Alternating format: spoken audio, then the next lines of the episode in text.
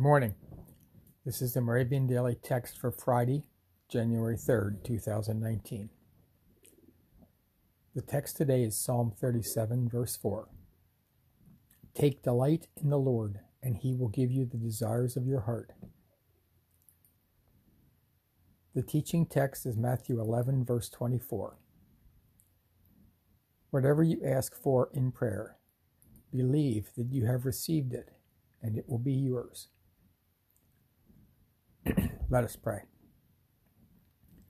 Dear Lord, we have faith that you are always there for us. It is with gratitude that we take comfort in knowing you and answer our prayers. In Jesus' name we pray. Amen.